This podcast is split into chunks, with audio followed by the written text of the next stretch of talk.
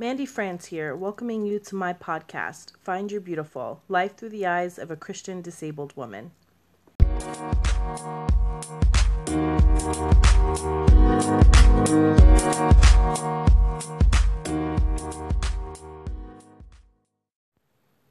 Interabled love or interabled relationships is another new hot label being used to describe romantic relationships where one person in the couple has a disability. To be honest, I'm not sure if this label is only used when one person has a physical disability or if it's used more broadly, but apparently it is a label I can now use to describe my marriage. Interabled is yet another word my computer underlines in red because it is so new and unrecognized by my word processors. Oh, good old labels. My relationship is probably what I get asked most about, despite the more obvious things like my awesome pink chair and my cool handmade booties. When people see my husband out with me, they are most interested in our relationship. Granted, a lot of people, I'd even venture to say most people, think he is either my brother or my father. I wish I could capture some of the looks we've gotten when we kiss, or when my husband makes a clearly romantic gesture. However, the questions I get about our relationship aren't just from typically functioning people. I get asked about how I won him over by people with disabilities, too. Oftentimes, the questions come from women who haven't quite found their beautiful yet. Today, I'm going to share some of our love story. We've been together for 14 years this September, married for 11 this July. Telling you about the various aspects of our relationship will span several episodes, so I hope you're here for the long haul. I hope my beautiful story helps you discover or rediscover yours.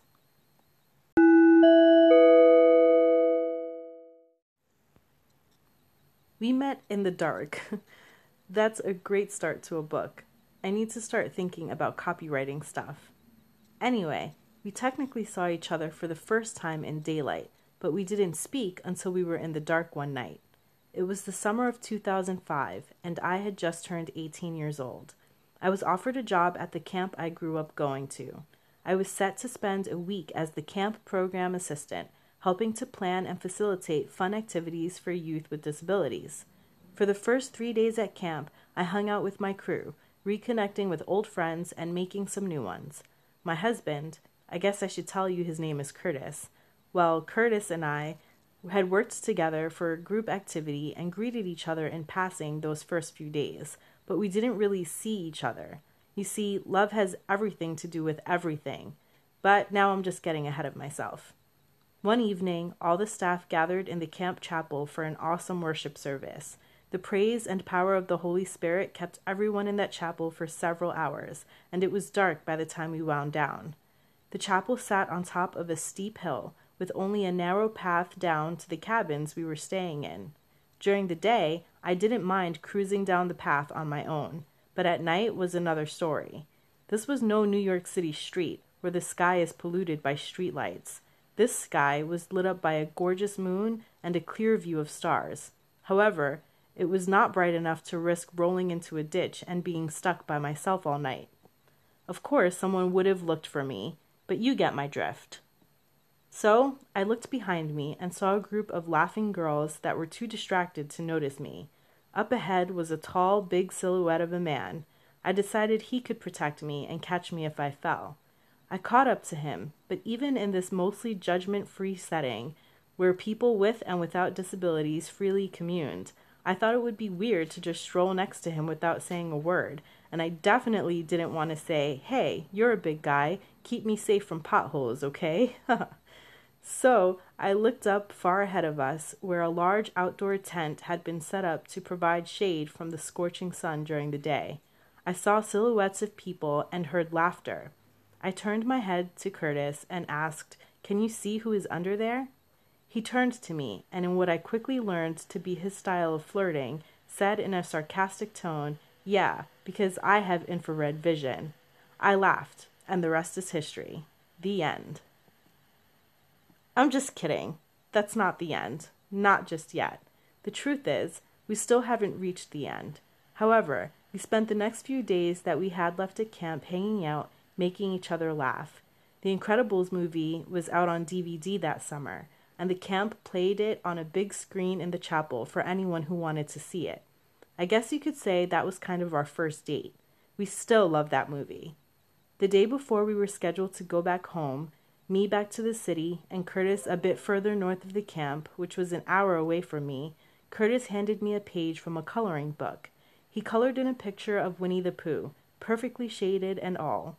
Around the picture, he wrote a letter asking to stay in touch and giving me his contact info. We were both pretty smitten at this point. I'll be sharing more of our love story over the course of the next few episodes, but this is the part I need to stop at because I've reviewed this part of our relationship countless times. I think about it whenever people tell me how lucky I am to have a man like him. I think about it when people with disabilities ask me how I got him to see past my deformities. To answer this, I have to tell you a little secret. Curtis was way more into me than I was him at the beginning. He definitely knew he loved me early on, before I knew how I felt about him. So I've asked myself, what did I do? How did I do it? There was no magic spell involved, I promise. First, I was myself, but more importantly, I loved God first. Before you shut me off, I'm not here to try to convert you. I'm not even trying to preach. I'm just here to tell you how I find my beautiful and to encourage you to find yours. Jumping ahead a number of years, Curtis and I went to premarital counseling. We had to take this test that would tell us and our therapist how compatible we were. We pretty much failed in compatibility. We really did. We scored a zero on compatible personality, and none of the other measures were much better. Well, except for one. We scored a 98% on spiritual compatibility. 98%. We both loved God more than anything or anyone else. We put Him first in our lives, and that love allowed us to love each other beyond the limitations. So, to answer the question of how did we fall in love with each other, the answer is we fell in love with God first. What's love got to do with it? Absolutely everything.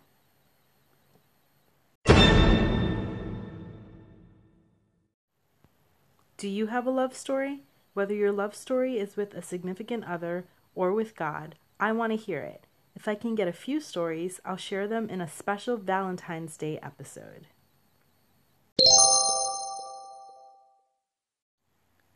While this podcast is now available on multiple platforms, including Spotify and Google Podcasts, I encourage you to download Anchor mobile app so you can send me up to one minute voice messages with your responses and questions.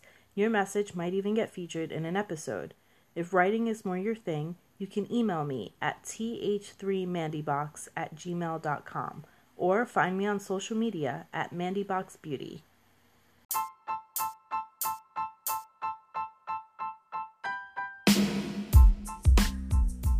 In the next episode, I'll share with you some of the awkward experiences Curtis and I have had in our relationship and what we did to make them beautiful.